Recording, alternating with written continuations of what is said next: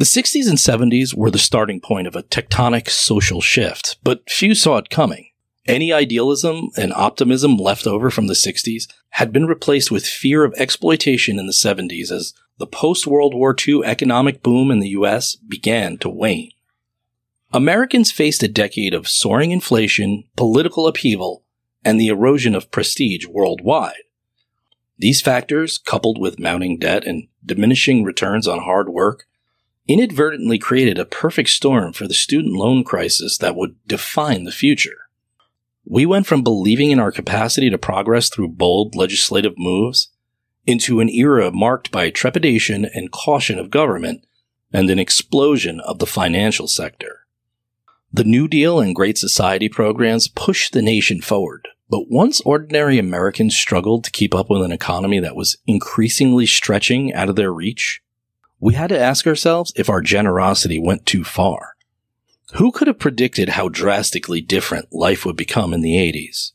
Whereas part one explained the mechanisms put into place during the 60s and 70s to help create a new program of government backed racketeering, this episode is concerned with the 80s and the story that unfolds is a new wave of student money laundering, an insidious system built upon government facilitated greed, distrust in public institutions, and unbridled avarice. This era was when politicians, banks, corporations, and investors found ways to grow even richer off students' future profits through schemes that ran unchecked and largely unnoticed until it was too late, turning what could be argued was once a quasi public good into a bona fide money stream for those savvy enough to game it. It's an ugly chapter in our financial history that still reverberates today. This episode is undoubtedly about student loans and a crisis that finally caught the eye of the average citizen towards the end of the 20th century. But the episode draws us into an exploration of the human condition. What happens when our faith in institutions, in government, and ourselves wavers? Who do we turn to when those who we entrusted fail us so profoundly? In essence, what this episode is really about is a study of how societies can change. But find out for yourself in a series I'm calling The Debt Sentence. This is lesson two demagogues, proletariats, and the Reagan devolution of student loans. Watch out. You might get what you're after. Cool, baby. Strange, but not a stranger. I'm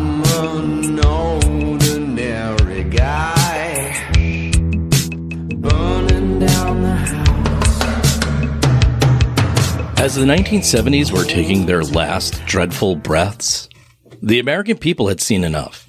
Confidence in their economy and government had plummeted to unprecedented levels, leaving them desperate for a change, a chance at a brighter tomorrow. They looked to the future with hopeful eyes, eager for something new. And they found it a new ideology that would become just as influential as the New Deal coalition in the 1930s. The same coalition that was about to be buried for good. But first, we need to take a quick trip in the Wayback Machine to 1968. Wait a minute. Wait a minute, Doc. Uh, are you telling me you built a time machine?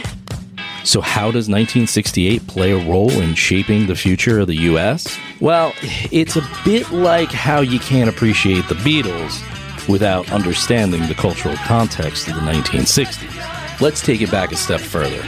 Let's just say if today's social and political elements are an explosive mess, 1968 may be the year the wick is lit. The United States was bogged down in an unpopular war in Vietnam and facing protests at home over racial inequality. A series of shocking events shook the country to its core.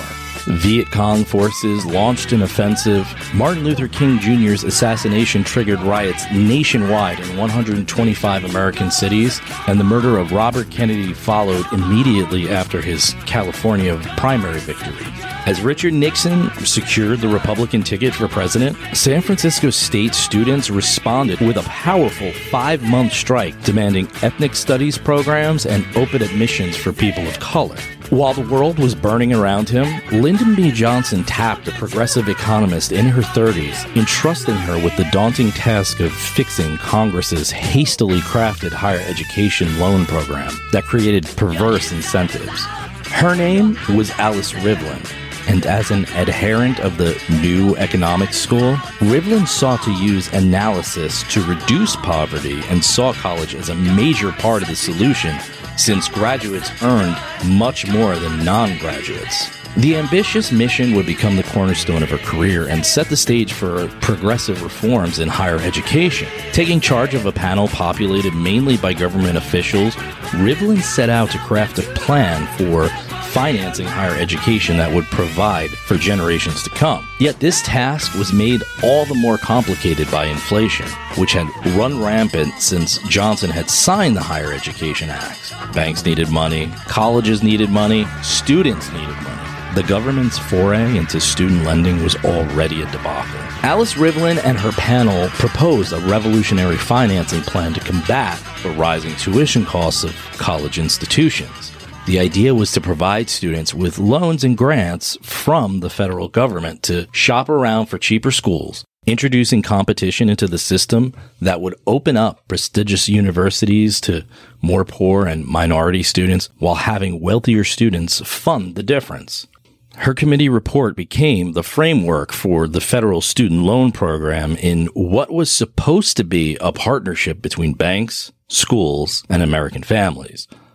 But the sad truth is that our elected leaders would become complicit in creating a profit center for exploitative lenders, universities, Wall Street, and eventually the government itself. As more money became available for loans, these parties maneuvered without any guardrails to protect students from paying too much or taking on too much debt. The result? A form of crony capitalism. Lenders, schools, and sometimes borrowers all profited while the government absorbed all the risk. Tens of thousands of dollars in private loans became normal without banks and schools putting any of their own money at stake. Meanwhile, while Rivlin is working with her committee, America is at a breaking point. The long-standing New Deal coalition has been shattered, and the country is bitterly divided over issues like civil rights and the Vietnam War. During this volatile political moment, Senator Eugene McCarthy makes a strong challenge to the vice president and Democratic candidate Hubert Humphrey, running on an anti-war platform that resonates with young voters. Richard Nixon's campaign on law and order tapped into the anxieties of working class and blue collar voters, while Governor George Wallace of Alabama And I say segregation now, segregation tomorrow, and segregation forever. Yeah, that George Wallace spins a segregationist and populist platform that finds an audience among white rural voters in the South and Midwest who have felt left behind by the Democratic Party. In the end, Nixon barely edges ahead of Humphrey in the popular vote, and Wallace pulls in a respectable 13.5%.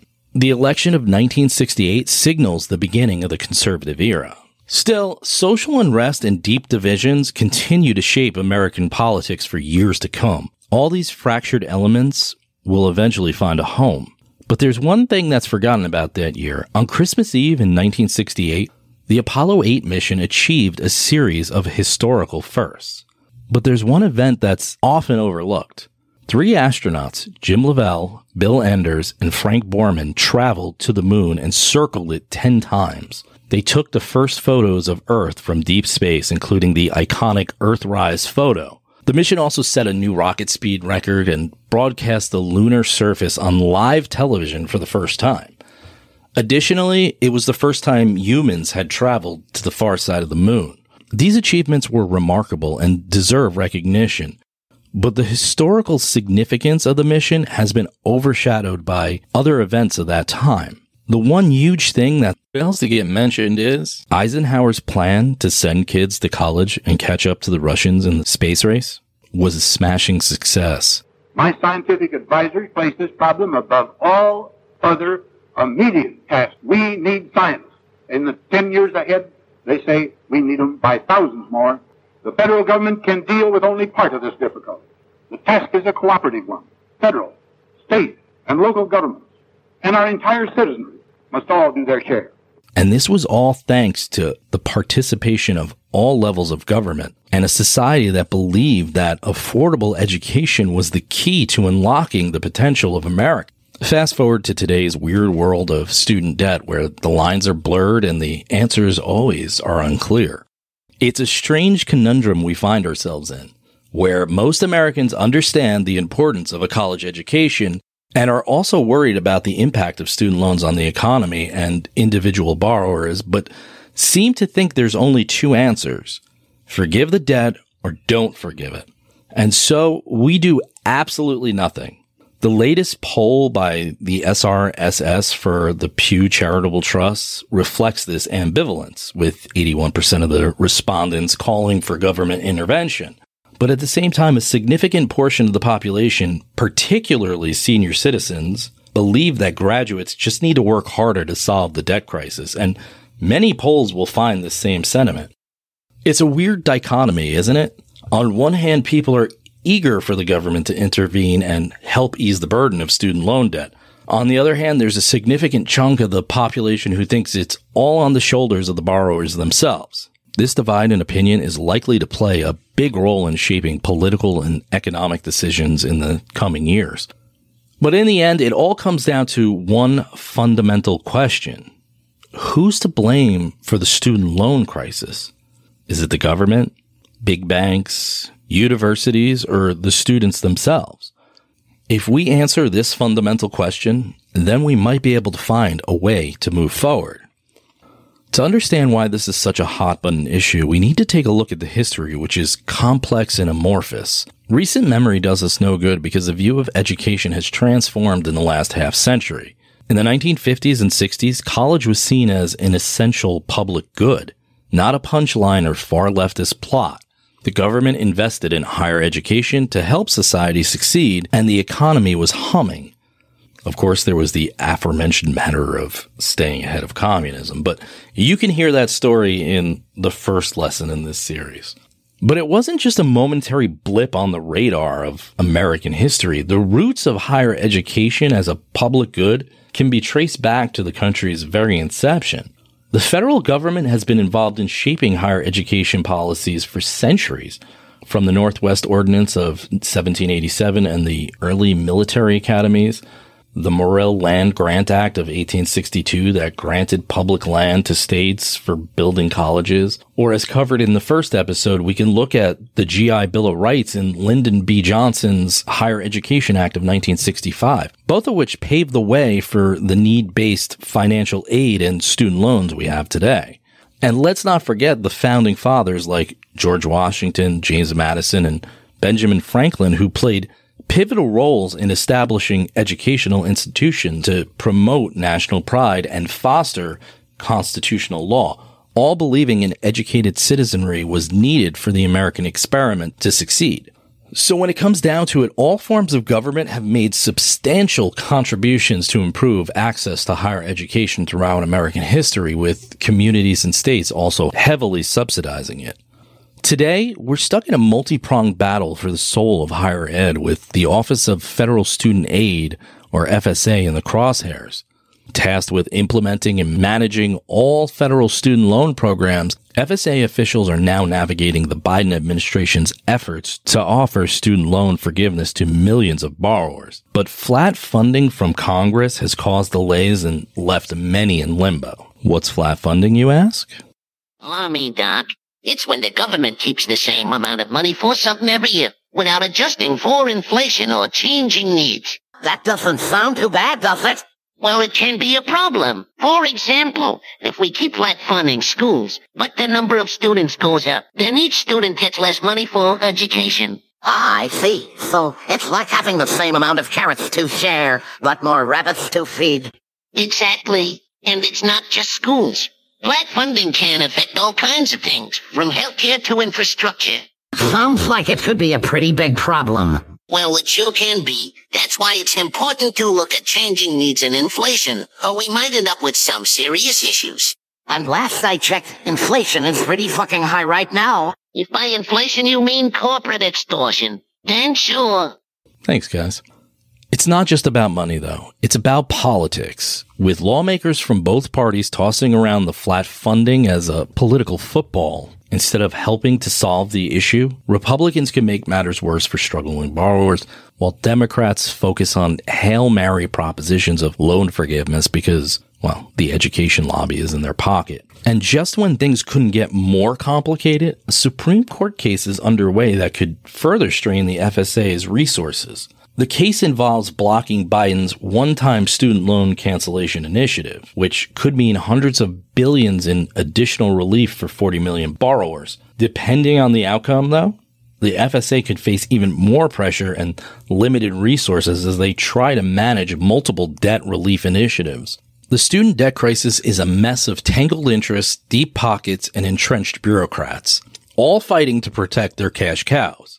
Society's altruistic view of higher education as a public good has long been forgotten, replaced by the individualistic pursuit of education as a means of personal advancement. The truth is, the system of higher education has a lot of blame to go around. Still, universities are getting away mostly unscathed, having no accountability when students can't pay back their loans, unless you have 30% or more defaults over three consecutive years that's when they might lose eligibility for future students to get federal loans. And here we are, America's colleges and universities neglecting their duty of controlling the ballooning tuition cost and instead transferring the burden to the students by piling on debt. Instead of fixing their wasteful spending and frivolous amenities that serves no purpose to their primary mission of education, these institutions are choosing to expand their administrative staff and infrastructure building. The result is that in many schools, the number of bureaucrats outweighs the number of educators. In 2019, 11% of loan defaults came from for profit colleges, despite only enrolling 7% of the country's students. Meanwhile, 81 university leaders are earning over a million dollars, with 17 of them from public colleges. After all, student loan forgiveness would be great for colleges. It would basically be akin to a transfer from the Treasury Department directly to the schools and give students the idea that taking out student loans is a winning proposition as they'll probably most likely be forgiven at some point. I'm sure loan servicers and other interests will be less accommodating as their revenue stream gets a clean slate. It's time to face the truth. This is the manifestation of 40 years of financial recklessness and exploiting students for profit, all while peddling the shit out of these kids and their parents on the virtues of a diploma, telling them and selling them that it'll all be worth it no matter the price tag. Even in a culture that idolizes college dropouts like Bill Gates and Steve Jobs, refusing to go to college has become a sin a societal taboo, a guilt inducing failure like refusing to reach one's own potential. And if you can't make it in life, well, that's all on you. But as I've pointed out time and again, things weren't always like this. Sure, those money interests were always there, lurking in the shadows, but we had somewhat effective tools in dealing with them. We were also a people who believed in upward mobility, but indulging in billionaire porn on TV, on TikTok, and buying into get rich quick schemes has distorted us so that the new American dream has become a twisted, corrupted fantasy where becoming a billionaire is the only way to live the good life. A recent study of Americans' views on billionaires in August by the Harris Group supports this. It reflects that despite public resentment of the ultra rich and their supposed obligation to pay their fair share in taxes, a majority of Americans now dream of hitting the jackpot and joining the 1% club.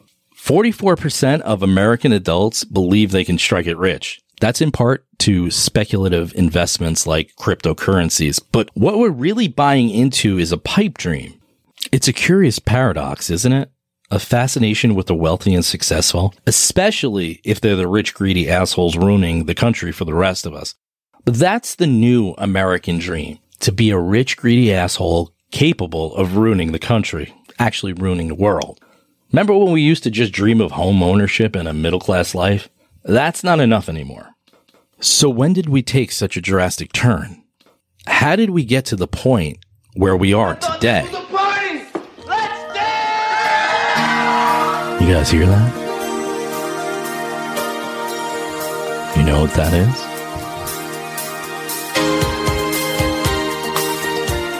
Welcome to the 1980s. Kink your hair, wear leopard print spandex, chair slap bracelets, blind everyone with sequins, and grow a Selleck mustache. Indulgence means everything in this decade. Yes, it's the 80s, a period of seismic transformation in America, marked by the emergence of cable TV as the dominant form of home entertainment, MTV's disruption of the music industry standards, and the massive impact of personal computers. At the same time, the sexual liberation and substance indulgence of the 1970s were forced to confront a new reality in the light of the AIDS epidemic. And as a result, there was an increased awareness about the dangers of drugs and sexually transmitted diseases, leading to more focus on monogamy and safe sex relationships. But what this generation may be best known for Greed, for lack of a better word, is good. Greed is good will become the mantra for a generation of yuppies looking to capitalize on an expanding economy. Emerging from the ashes of hippie culture, these aspiring professionals sought out executive jobs and flashy consumer products as symbols of their newfound wealth. Designer sunglasses, high end cars, and all things polo. So, what does this all have to do with student debt? Well, if the 60s were the generation of the counterculture and the Great Society, this was the generation of the counter revolution and the restoration of the self reliant American. And although this counter revolution was the amalgamation of many moving parts, the decade is dominated by one man, none other than the great communicator. Hello. Hello, ladies and gentlemen of this podcast. It's the 80s. And I was elected running against a host of mythical foes, from welfare queens to an all-powerful evil empire. But for myself and this administration, we've never shed antipathy toward elitist campuses and the young people who dared question the system in the late 1960s. Even more important, the coming shift, both in tone and expectation. Public goods will become private services, and by the end of the 80s, support for higher education will be thrown into a cage match with every other necessary public good. It's time to submit to a world in which students who wanted to better their situation chooses between private colleges that build staggering debt into their aid packages and public institutions that have had their state funding slashed to the bone incentivizing them to make up for shortfalls by raising tuition just like their private counterparts. Piling on loan, we will not subsidize intellectual curiosity. My name is Ronald Maximus Reagan, infrastructure starving, welfare slashing, tax decimating, regulation smashing, protector of the Virgo Sea, supreme commander of the Imperial Army. I'm the American forces, and I'll have my revenge.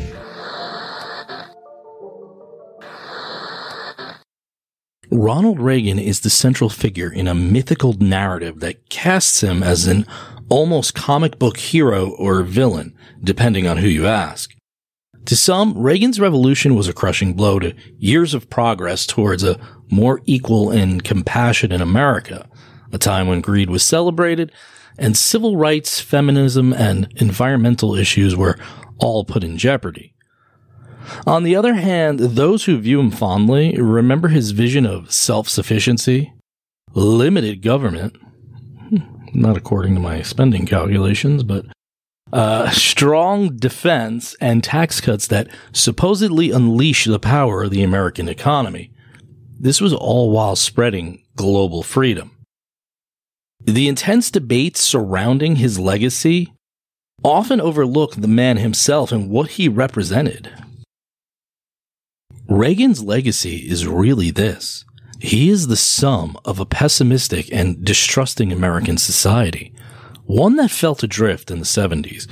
And just when it seemed like nothing could thaw the country's aura of helplessness and desolation, Ronald Reagan was there with his conservative followers pointing fingers at big government and its welfare programs, accusing bureaucrats of wrecking the economy and stomping out the individual initiative. The 80s would become a transformative decade for the United States, marked by a rapidly changing political, economic, and technological landscape. The widespread adoption of computers in the workplace was a major driver of economic transformation in the 80s. Companies like Microsoft, IBM, and Apple were attracting top talent with high salaries and incredible job prospects. For college graduates, this was an exciting time to enter the workforce. However, for blue collar workers, the situation was not as rosy. Wages were declining and the new wave of technology threatened to displace many jobs that had sustained working class communities for generations. At the same time, tuition was becoming increasingly prohibitive, but education became a critical investment for individuals looking to secure their future. For many, a college degree was seen as the key to upward mobility and economic stability. This economic imperative put pressure on students to invest in their education. But this was a different America now.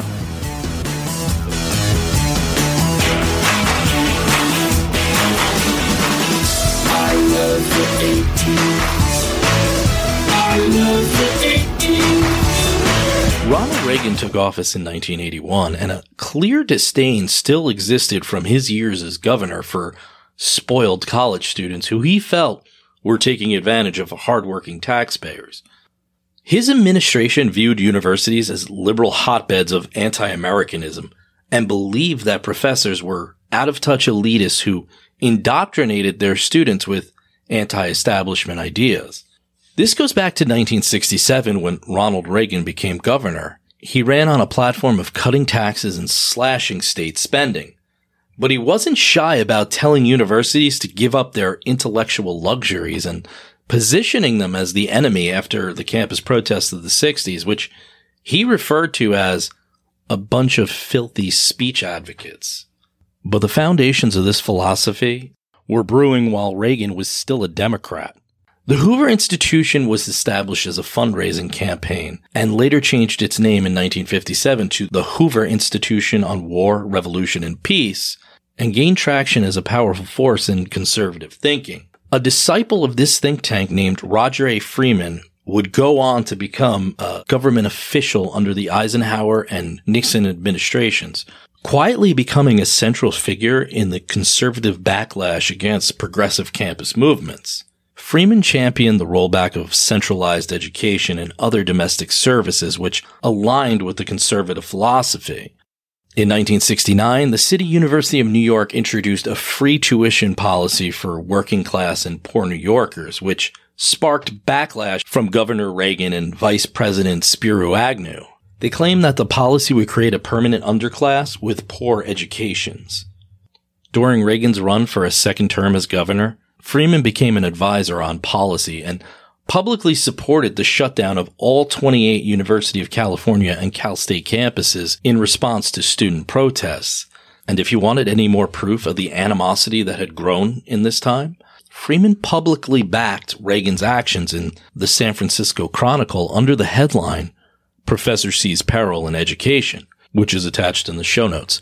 According to the article, Freeman said, we are in danger of producing an educated proletariat.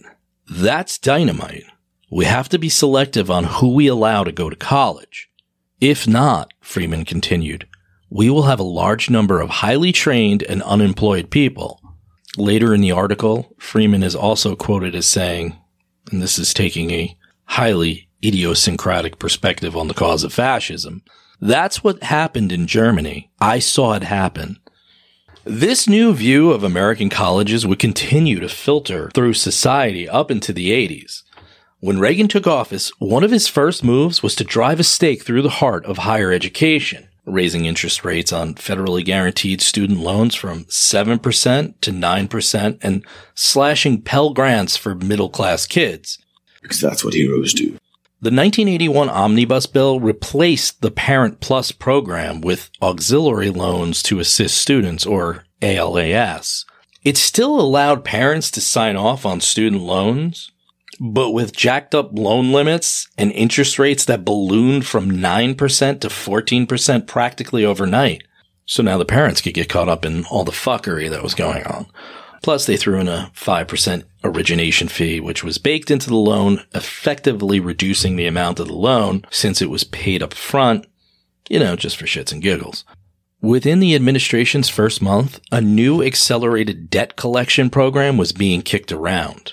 The New York Times explained that one White House official referred to the uncollected loans as an undeveloped government asset. In the past, he added, there was little effort to track down delinquent recipients of such loans. If you have to, you go to court, said another White House staff member in reference to the loans that were in default. You can raise the interest. You can raise the penalty. You can raise the penalty on late Internal Revenue Service payments. That's all being considered.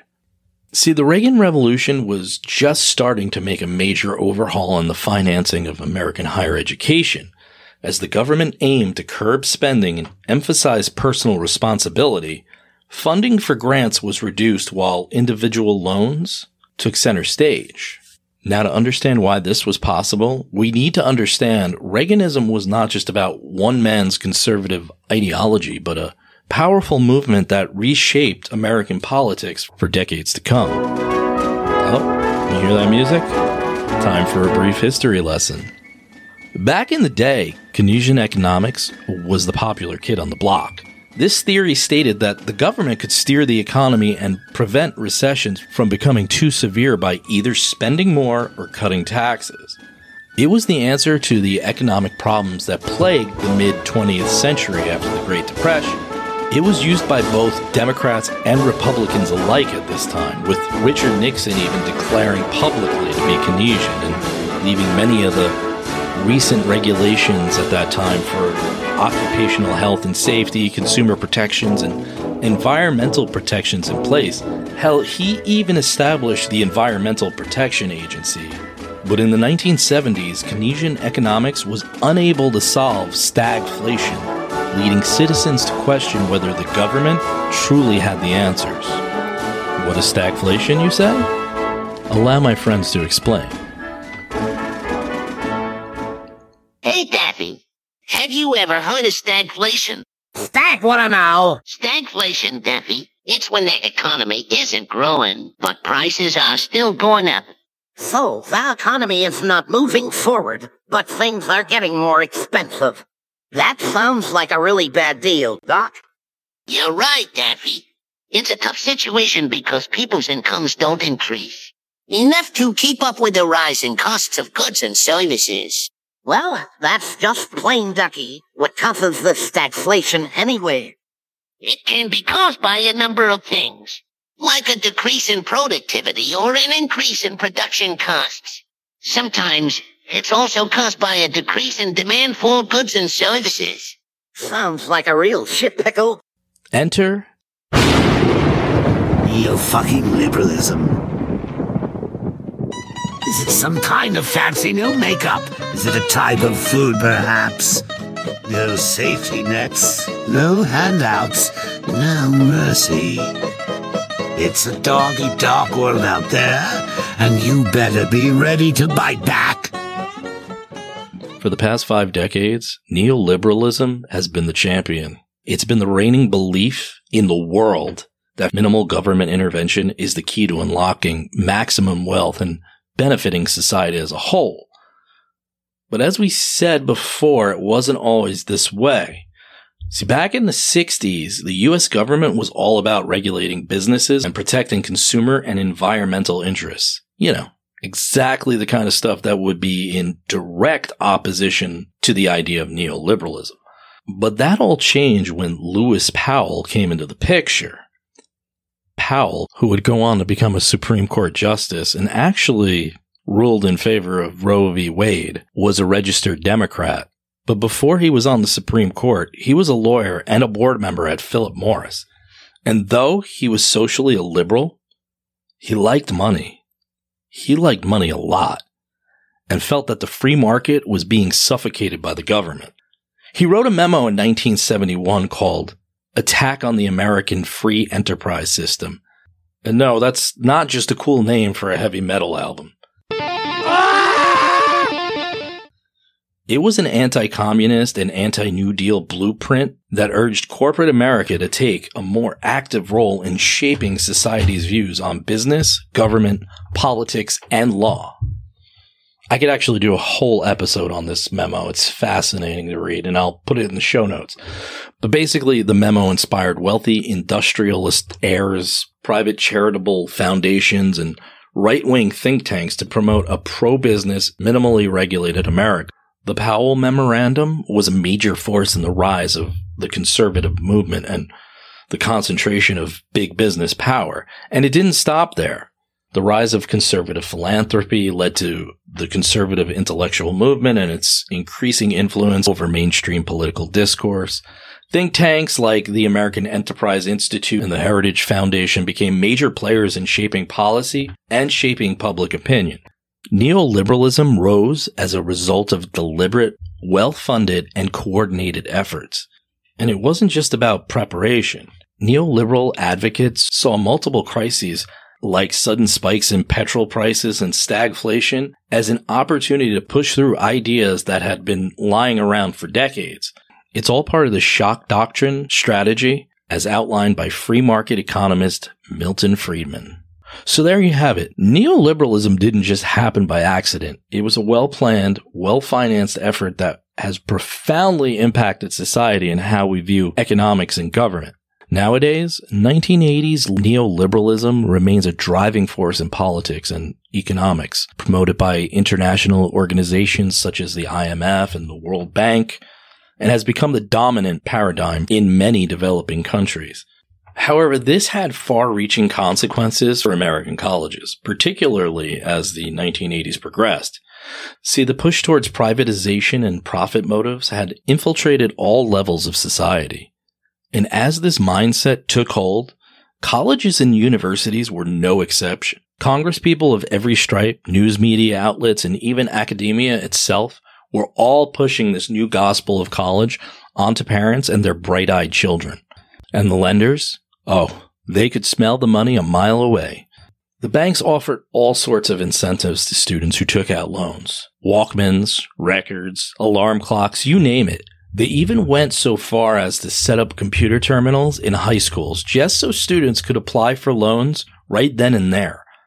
Some banks were even paying departments at universities to influence students to apply for their loans. It was madness, and it was all driven by the perverse incentives created by the lack of oversight and regulation in this industry. Some of this perversion started in 1978 when Congress started feeling the heat from its middle and upper class constituents who were grumbling about the cost of college tuition. The guaranteed student loan program was already in place, but that only covered the interest on loans for students from families earning less than 25,000 a year. Lawmakers wanted to expand that to include higher income families. President Jimmy Carter was against it, calling it a giveaway to the rich who were more likely to send their kids to expensive private schools.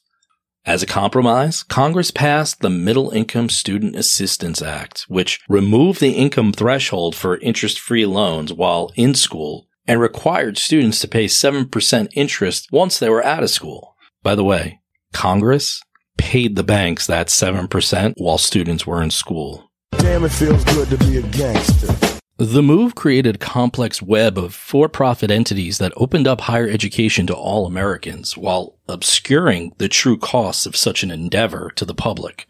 And this was done using the biggest player in the for profit quasi governmental world, Sallie Mae. Sallie Mae has been the real juggernaut in the student loan business. And what did they do? Well, they served as a go between for the Treasury Department and the banks. It was almost set up like a game of hot potato, but with stacks of cash. The Treasury would give some dough through the Federal Financing Bank, who would then flip it off to Sallie Mae. And Sallie Mae was feeling pretty flush because they had all this loot to give out to the banks through something called warehouse advances. On top of that, they would buy up the student loans so that the banks could lend it to the students the students would then pay the colleges. This was the way to keep it off of Congress's books and not make it look like this huge expenditure. But there was a catch. Defaults started to rise and that drove up the costs for taxpayers. Sallie Mae was making bank no matter what. When you think of student debt, you can't help but think of Sallie Mae. It's like they're two sides of the same coin. But let's be real. Sallie Mae has been a special kind of evil in the student loan game. Banks have always been about making a buck by any means necessary. And they're upfront about it, which, which is shitty, but at least you could respect it. But Sallie Mae was supposed to be different. They were created with an express purpose of making higher education more affordable and accessible to everyone. So it's kind of mind boggling how far they've fallen. It's like they went from being this engine for progress to just another greedy behemoth. But in the early 80s, they got to be even greedier. Hello, I like money. Congress authorized Sallie Mae to offer loan consolidation and to make loans directly to students, which helped the company's assets grow from 1.6 billion to 28.6 billion from 1980 to 1988. However, while Congress had given Sallie Mae the green light to go public in 1980, the company had yet to do so. Sallie Mae's shares were owned solely by universities and banks, and going public would have opened the company up to more investors from around the world. This would have boosted Sallie Mae's profits without any interference from bureaucrats or politicians.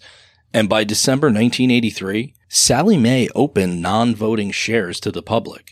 By April of 1984, it increased 65% from its initial offering, and now investors from all over the planet were profiting off of the debt of American students. The college dream, once a noble pursuit of knowledge, had become just another commodity to be bought and sold. In 1983, a report called A Nation at Risk was released, causing an uproar in the American education system. President Reagan was at the forefront of the push for reforms, as the report warned of economic disaster if the education system wasn't fixed. The report sparked the standards based reform movement, or SBR, which later greatly influenced the No Child Left Behind Act in 2001. The report was huge for Reagan because when Reagan ran for president initially, he had wanted to abolish the Department of Education. But what he found was the faith of parents in public schools had never wavered, and that didn't change with this report. However, the report was used to create a deficit of confidence in the public education system. One of the commission members, Gerald Holton, later revealed that Reagan hadn't even read the report. They knew this because at the report's release, Reagan stood up at the podium and thanked the members for advocating for in school prayer, which had nothing to do with the report. That was after he thanked them and said they did a great job. but this really exposed the president's attempt to use the report for political gain.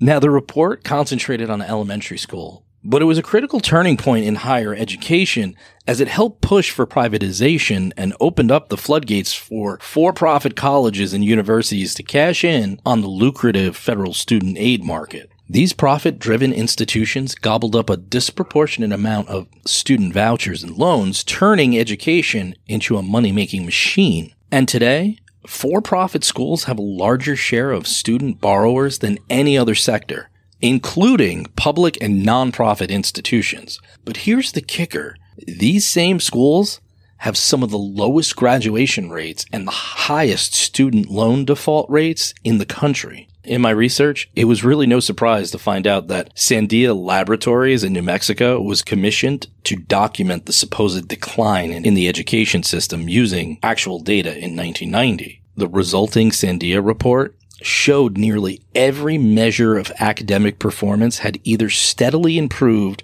or slightly improved, including SAT scores, despite the decline in the proportion of test takers.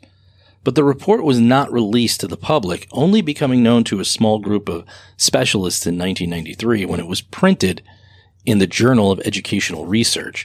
It's actually one of the greatest cases of government censorship in American history. That's actually a really interesting case because it was squashed really because they had already put so much into these standards based tests and they didn't want the public to find out that it was really based on faulty information.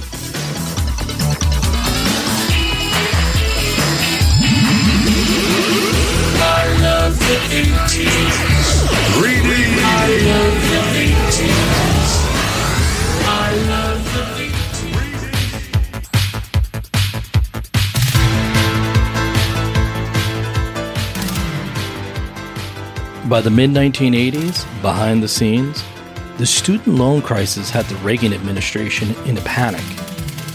Terrell Bell had just resigned as Secretary of Education on the final day of 1984. But now there was an opportunity to be had.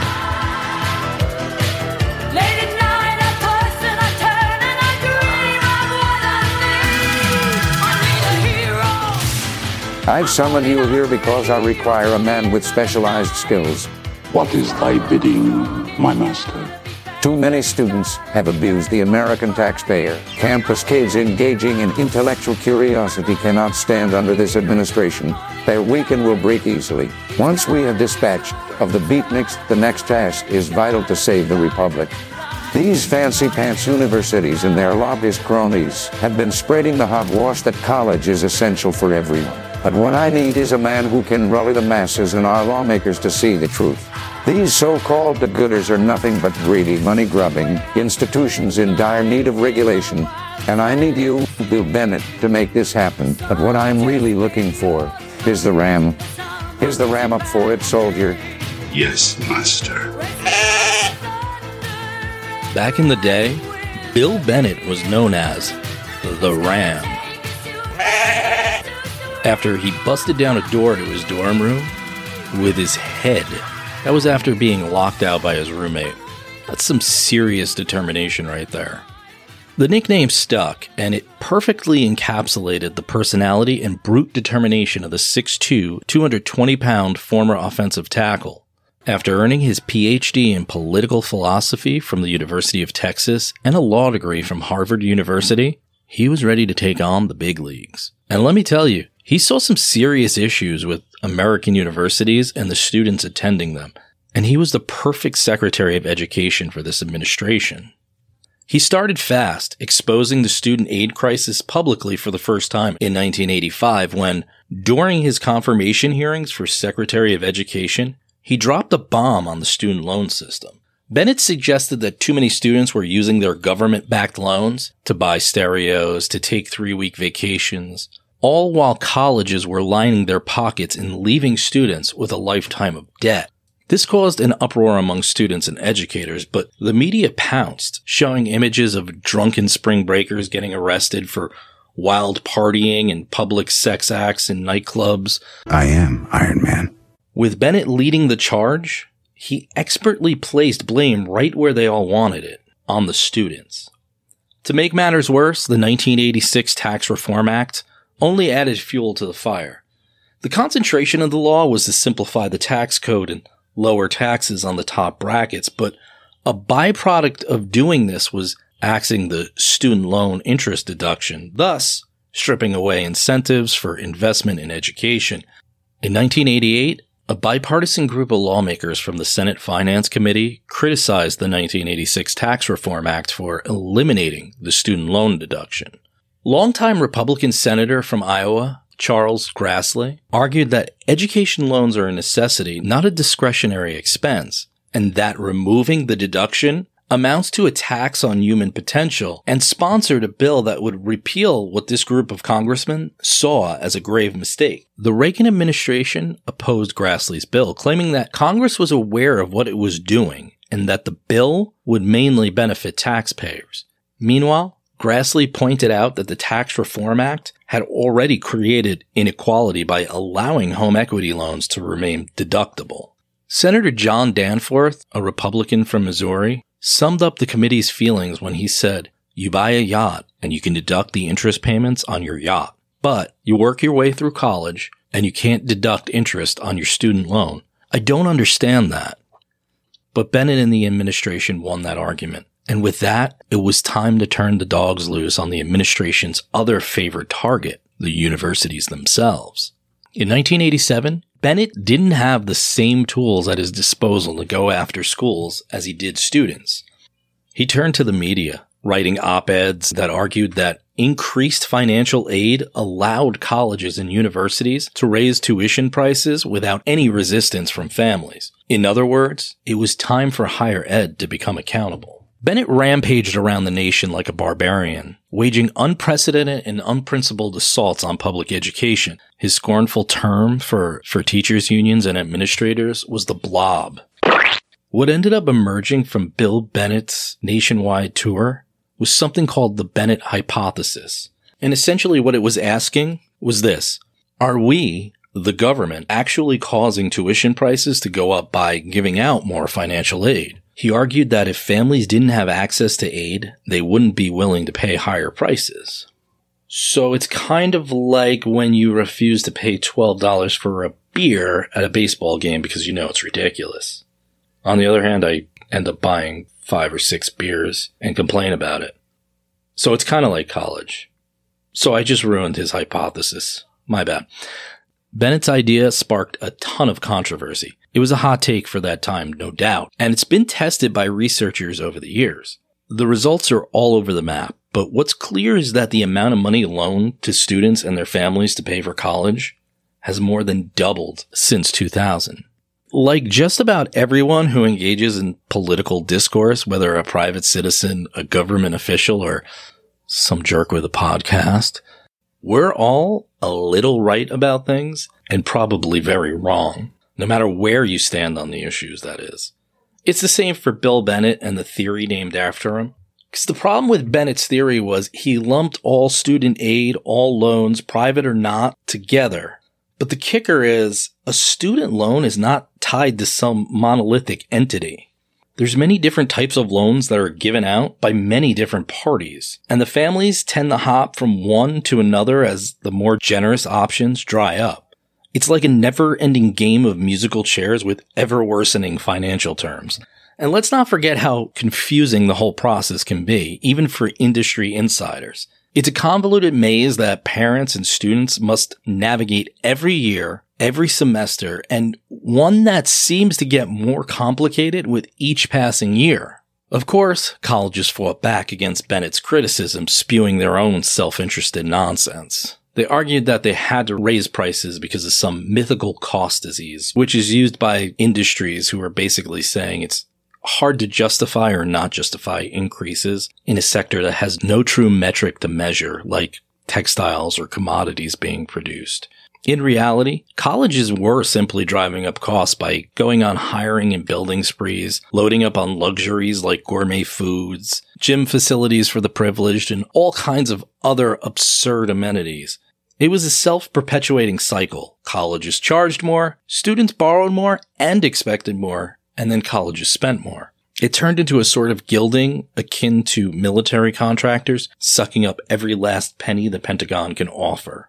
That same year, Bennett declared war on the for-profit education industry. He aimed to root out the colleges with high default rates and eliminate them from receiving federal student aid. These colleges were defaulting at exceptionally high rates, and in a strange turn of events, Leading Democrats in Congress were quick to adopt the industry argument, asserting that for-profit schools had more defaults simply due to having lots of low-income and minority students, not because of institutional behavior or practices. Many Democrats, like Senators Ted Kennedy and Paul Simon, had defended these institutions, claiming they, they played a vital role in preparing low income students, single mothers, and minorities for jobs in specific fields. A skeptical Senator Ted Kennedy asked Bennett to name the institutions that were defrauding students and ripping off the American public and admitting these unprepared students. Bennett pointed to an August 1984 report by the U.S. General Accounting Office, which is now the Government Accountability Office or GAO, which found that 83% of proprietary schools consistently failed to enforce academic progress standards. Bennett expressed his disgust, calling the abuses in these schools an outrage perpetuated not only on the American taxpayer, but most tragically, upon some of the most disadvantaged and most vulnerable members of society. He went on to tell Time magazine that the kids are left without an education and with no job, and that the taxpayer ends up holding the bag for the kid who gets cheated. This all leads us to story time.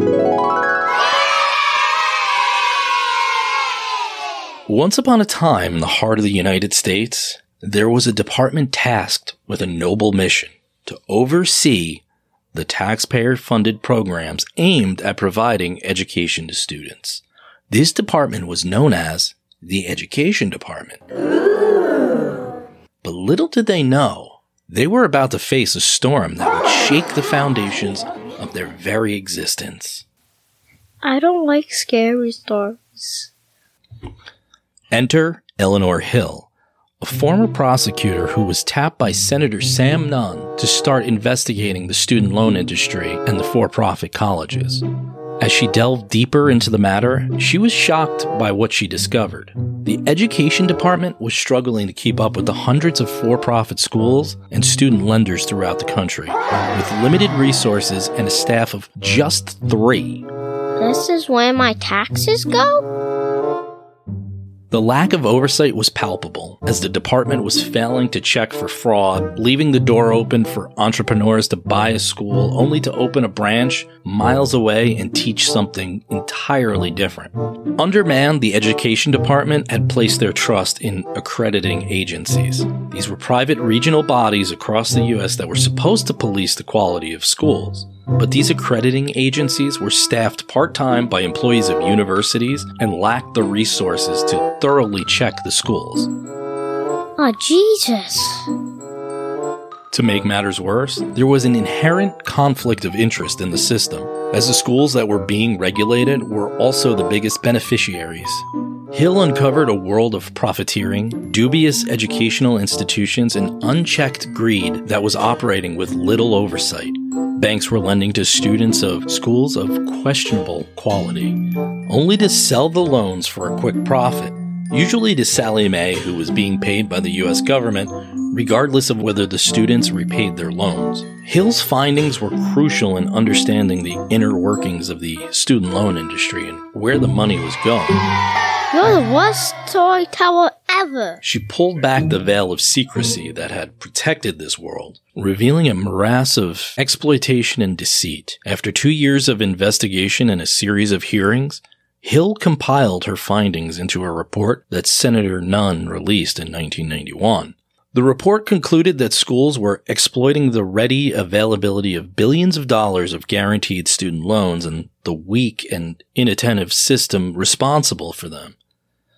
This was leaving hundreds of thousands of students with little or no training, no jobs, and a significant amount of debt they could never repay. The American taxpayer was left to pick up the tab for billions of dollars in losses while those responsible reaped huge profits.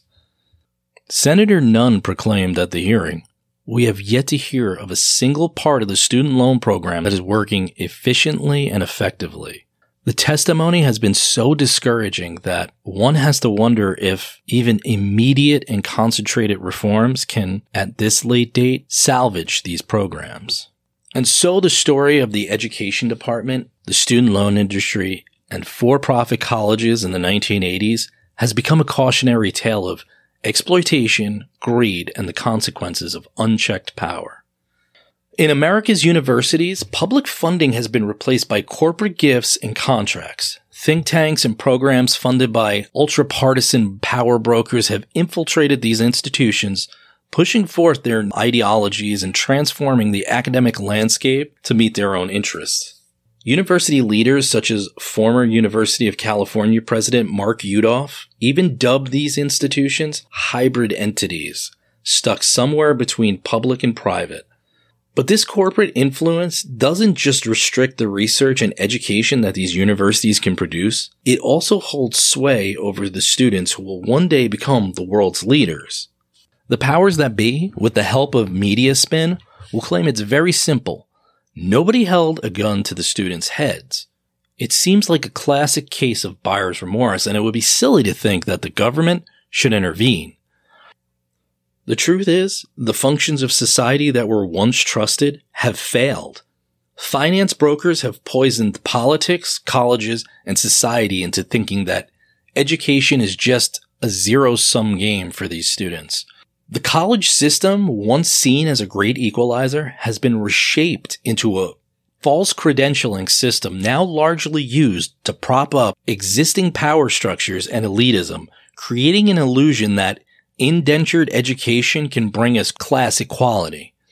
It's a stunningly audacious system. First, students are coerced into taking out crippling amounts of debt to pay for their education. Then, after graduating with degrees that often prove far less valuable than promised, they must go out and beg for work in whatever unskilled labor job they can find because financiers tank the economy once or twice every decade, all while being forced to surrender large chunks of their meager earnings to the lender profiting the very lenders who trapped them in the cycle of debt to begin with. It's a form of financial slavery. It's truly a debt sentence.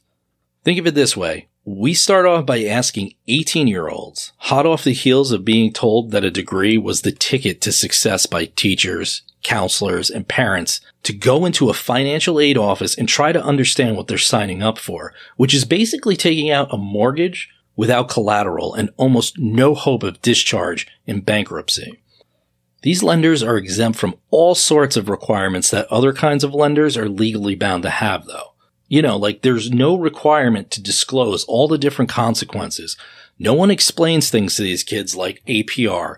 It's not like they provide you with an amortization table if you want to understand who's providing the loan, servicing it, or whether it's subsidized or unsubsidized, you have to go through a virtual labyrinth to find it. Something happened to us in the 80s. And if you look at the 70s, we needed a change, but instead of looking at what worked and what didn't work, we just smashed everything with a giant wrecking ball. And yeah, there's a lot of people who like to blame Reagan's views of the relationship between government and business. And maybe that did help, but it's what we asked for. We demanded the government stay out of our lives, but then when things inevitably go south, we throw our hands up in the air and cry, Where's the government? Nobody in this country seems to like safety nets until they're falling. Meanwhile, we ignore what truly is happening before our eyes. Let's put it this way. In 1940, a child born into an American household had a 92% chance of making more money than their parents. But a child born in the 1980s has just a 50% chance of surpassing their parents' income. In 40 years, the American dream went from being a widespread reality to essentially a coin toss. America is a country that boasts about its capitalism and free markets. However, in recent decades, America has become a confederacy of industrial scams the biggest sectors of the economy, from Wall Street banks and payday lenders to sectors like healthcare, military production, even commercial and residential real estate, are now entire industries that exist primarily to redistribute wealth from everyday Americans to shareholders and C suite executives. These schemes often lack regulation or any meaningful oversight, making it easy for companies to profit. As a result, America has become a country that is good at making guaranteed profit scams. Student loan debt is no different.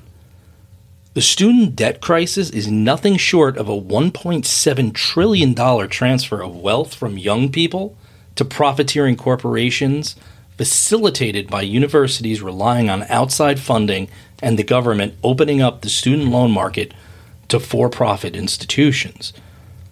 Tuition costs have skyrocketed, leaving those unable to afford traditional higher education open prey to for profit colleges, perpetuating a vicious cycle of debt and exploitation. It's a rigged game from start to finish, with banks, private investors, and the government all benefiting off the backs of students. These are our new factories, and they're much better at making money than they are at making anything else. As a result, inequality has soared, trust in institutions has collapsed, and our politics have become an unending civil war over who deserves how much of a shrinking economic pie. To reverse these trends, we need to put more emphasis on antitrust enforcement, repairing our social safety net, and rebuilding the middle class. But we need to come to grips with the fact that our economy has turned into one big shakedown. The reality of our times characterized by endless wars, tax cuts, and unending bailouts favoring the wealthy and corporations, has resulted in a cycle of underfunding for public colleges. Over the past decade, states have continuously reduced their investments in these institutions, leading to a host of concerning outcomes. The cost of higher education is becoming increasingly inaccessible for families, Graduates are burdened with crippling levels of debt, and the country's economic future is at risk due to a shortage of skilled labor and middle class jobs. However, there is a less obvious yet equally troubling consequence of this underfunding a decline in shared values and civic engagement. A college education has always been seen as a means to foster critical thinking, citizenship, and empathy in young individuals. But when states slash funding for public colleges, they send a message that these important qualities are no longer a priority. Thus, the underfunding of public colleges isn't just a financial problem, it's a societal one as well. Thomas Jefferson once wrote An educated citizenry is a vital requisite for our survival as a free people. And perhaps that's a good place to start. Sometimes I listen to myself. Gonna come in first place. People on their way to work Thanks to everyone who took some time out of their day today to listen. The With Jay Burke Show is available wherever you find your favorite podcasts or go directly to jayburkshow.podbean.com and subscribe to get the latest episodes. I know it may not always be a straight line, but I hope we'll see you again to take the journey and escape a while for thoughtful excursions into the world of ideas across politics, technology, pop culture, and all realms of civic life. See you soon.